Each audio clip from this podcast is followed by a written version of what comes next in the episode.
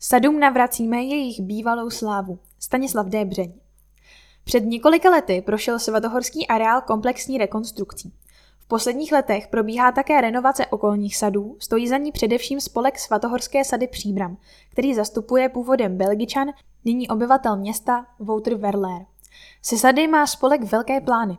Výsledky jsou vidět už nyní nad parkovištěm a sportovním hřištěm v severní části sadu. Renovaci podpořila mimo jiné společnost Byla. Neberte si to příliš osobně, ale první otázka je na snadě. Jak se stane, že se člověk z Belgie pustí do obnovy starého sadu v Příbrami? Určitě to nepovažuji za příliš osobní otázku. Spíše to vnímám jako poctu, že člověk, který do příbramy přišel, má takový vliv na město, kde žije. Moje zapojení do projektu je dáno především tím, že bydlím v blízkosti Svaté hory a jako krajinářský architekt a urbanista se cítím být úzce spjat s charakterem krajiny, kterou ve svém okolí vnímám. Moje zapojení je dílem náhody, i když jinak na náhody moc nevěřím, a vděčím za to osobám, které jsem v té době v příbrami znal. Pročištění jižní strany Svaté hory je projekt, který probíhal již dva roky před vznikem našeho spolku Svatehorské sady a inicioval ho Luboš Řezáč, jenž se do čištění jeho západního svahu pustil z vlastní iniciativy. Navázal první kontakt s farností a projednal také související povolení ke kácení nežadoucích stromů a keřů od památkového ústavu, který vedla Dita Motlová. Sousedka Dita mě pak informovala o aktivitách v sadech a na podzim roku 2020 také seznámila s Lubošem. Tak začaly naše společné aktivity v sadech. Jak jste zpočátku sady vnímal? Už po několika výpomocích jsem začal nazírat jejich obrovský potenciál. Na jaře roku 2020 jsem se spustil do analýzy, která měla definovat velikost sadů v okolí Svaté hory. K mému překvapení byla velká část ploch, kterými jsem téměř každý týden procházel, součástí komplexu bývalých sadů v okolí Svaté hory. Vlivem nedostatečné údržby se však staly téměř nerozpoznatelné. Dokonalým příkladem takové části jsou sady, které jsme nedávno obnovili kolem sportovního hřiště. Po této analýze a schrnutí krajinářského a urbanistického potenciálu sadů vznikla velmi rychle myšlenka spojit náš společný zájem do spolku. Jeho vytvoření bylo strategickým krokem, jak propojit značku s obnovou sadů, usnadnit komunikaci tématu s veřejností a zapojit ji do renovace. Tento strategický krok se rychle ukázal jako úspěšný. Po roce a půl od založení jsme již uspořádali řadu akcí, které se týkají jak pracovních činností, tak zábavy. Třešničkou na dortu byl fakt, že se nám společně podařilo vyčistit přibližně 5 hektarů a celkově obnovit 3 hektary v okolí sportovišť v hodnotě 3,5 milionu korun. Vaše profese je krajinářský architekt. Můžete trochu popsat, co to obnáší? Krajinářský architekt je architekt, který využívá přírodní prvky typu vegetace, voda a půda jako stavební kameny a nástroje k vytváření zahrad v malém měřítku, k navrhování parků ve středním rozsahu a k vytváření zelenomodrých propojení mezi městem a krajinou ve velkém měřítku. Stručně řečeno, krajinářský architekt zajišťuje stabilizaci, obnovu nebo vytváření spojení s přírodou v různých měřítcích. Jsem rád, že jste položil tuto otázku, abychom se jí věnovali podrobněji. V rámci veřejného mínění totiž stále panuje velká nejistota a neznalost kompetencí a schopností krajinářského architekta. V čem spočívá nepochopení profese? Naše znalosti jsou často redukovány na nejmenší měřítko, kterým se zabýváme. Tvorbu zahrad. Krajinářský architekt však může nabídnout více než jen kreslení zahrad. Jsem proto přesvědčen, že je zásadní komunikovat o našich kompetencích prostřednictvím různých platform. Mimo jiné i proto, že lidé chtějí být ve spojení s přírodou více než kdy dříve.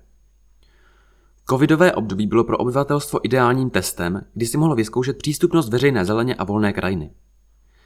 Každý se musel pohybovat pouze v omezeném okruhu a proskumával tak možnosti v okolí svého bydliště.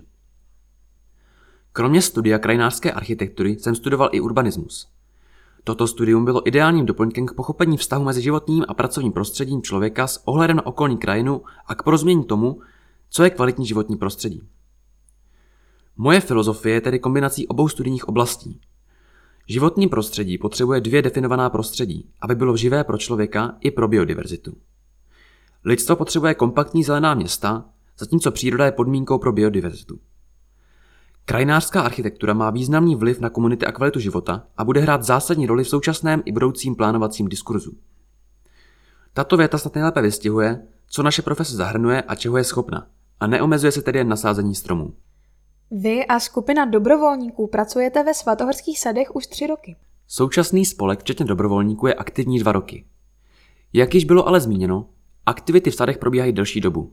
V letech 2011 až 2017 působil v sadech zapsaný spolek Jiná krajina, který se věnoval především práci s dětmi.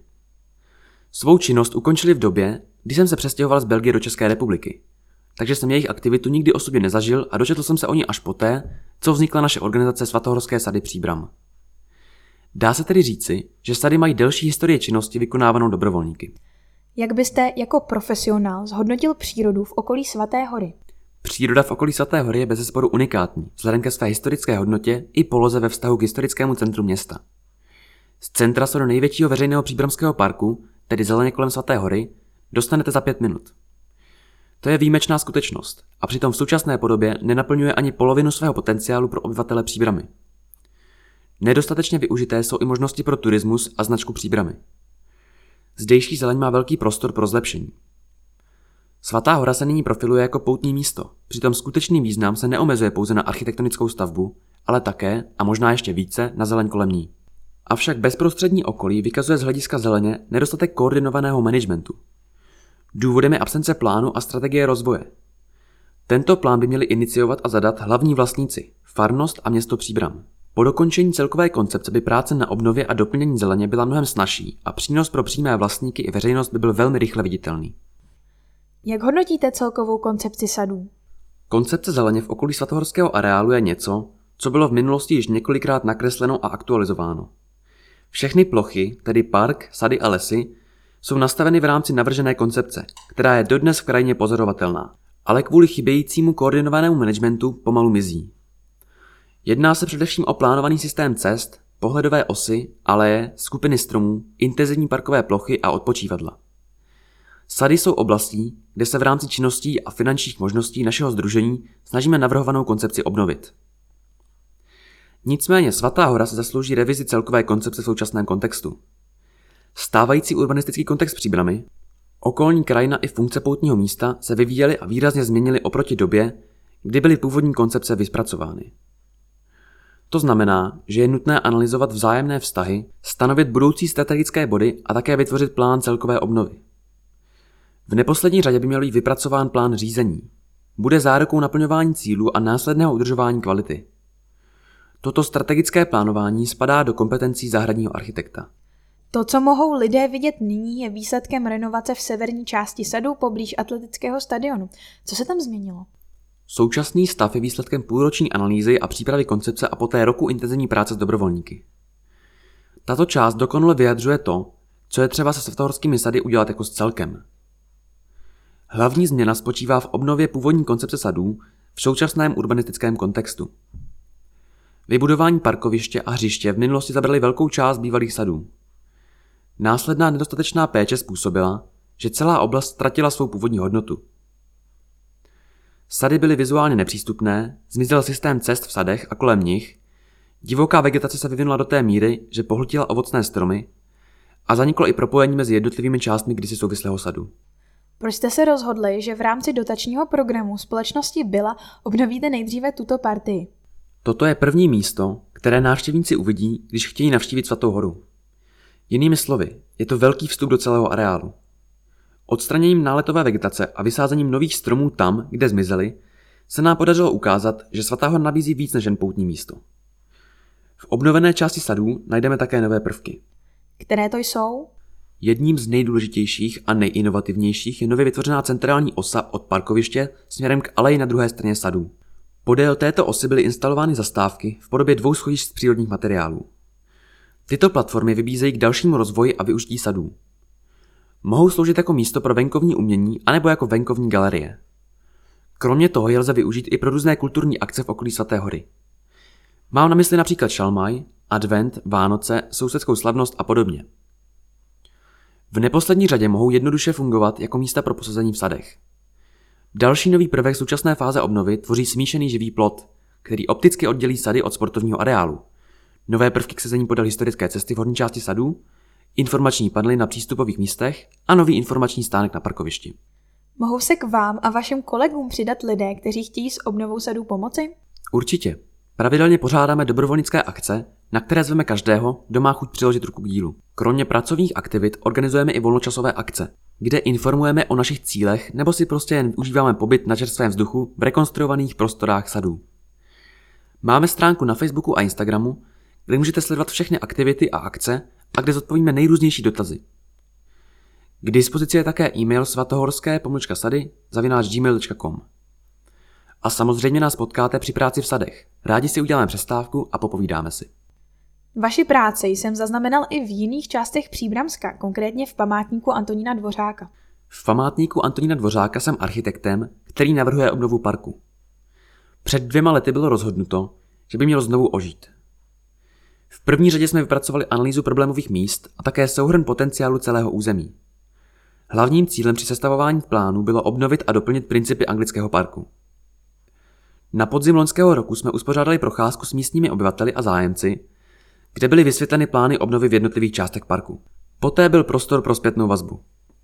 Podněty byly nakonec dále rozpracovány do konečné koncepce. Jednou z nejdůležitějších změn, které jsem navrhl, je dotvoření intenzivních ploch v rámci konceptu anglického parku. Tyto části chyběly a nacházejí se především v okolí hlavních ploch. Zámek, vstup, kavárna. Posílil jsem také pohledové osy v parku. Co znamená pohledová osa?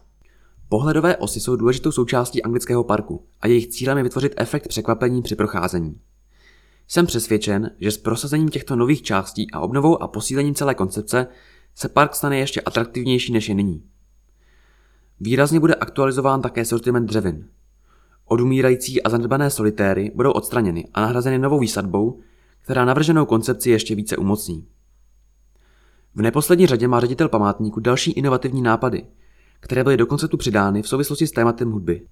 Plány obnovy byly nyní památkáři rámcově schváleny a obnova může krok za krokem začít. Návštěvu parku doporučuji samozřejmě už nyní, ale v budoucnu o to více. Těším se na realizaci prvních novinek. Čemu se dále věnujete? Moje další aktivity se odvíjejí od činnosti, kterou vykonávám zaměstnání v Praze, konkrétně v kanceláři krajiny a zelené infrastruktury IPR Praha. Jedním z mých hlavních projektů, které mám na starosti, je projekt Cesty. Cílem je vytvořit nová zelená propojení mezi Prahou a metropolitní zelení v jejím okolí obnovou stávajících a ztracených cest. Téma se těší velké oblibě a již jsem na něj pořádal přednášky v Česku i v zahraničí. Problematiku chceme šířit i mimo pražský region. Nyní oslovujeme města a obce, abychom zahájili spolupráci na obnově a posílení historických stezek. Co plánujete se svatohorskými sady do budoucna? Říkala jste, že na rozhovor máte dvě strany. Teď bychom mohli přidat další dvě. Plánu je příliš na to, abychom je jen vyjmenovali. Hlavním cílem je navrátit sadům jejich bývalou slávu. To znamená obnovit 23 hektarů pozemků jako ovocné sady. Při vědomí toho, že kompletně jsme obnovili 3 hektary v blízkosti sportovního hřiště a vyčištěno je asi 5 hektarů bez doprovodné výsadby, lze říci, že obnova celého území potrvá ještě několik let. Nicméně musím konstatovat, že zájem o projekt se zvyšuje téměř každým měsícem a že možnosti realizace obnovy včetně výsadby jsou obrovské. Existuje několik dotačních programů, v jejichž rámci chceme v budoucnosti získat finance. Kromě vyčištění a výsadby nás napadá spousta myšlenek, které zvýší atraktivitu a biodiverzitu sadů. Prostě nás sledujte na sociálních sítích a všechny novinky budete mít z první ruky. Jak byste popsal spolupráci s radnicí, farností nebo společností Byla, která financovala poslední etapu rekonstrukce? Myslím, že výsledek mluví sám za sebe. Ani v nejodvážnějších snech jsme si nedokázali představit realizaci tak rozsáhlého projektu po necelém roce od vzniku našeho spolku. Vypovídá to o tom, že obnova sadu je možná, pokud se spojí různí partneři a organizace. Na projektu kolem sportoviště spolupracovali čtyři subjekty.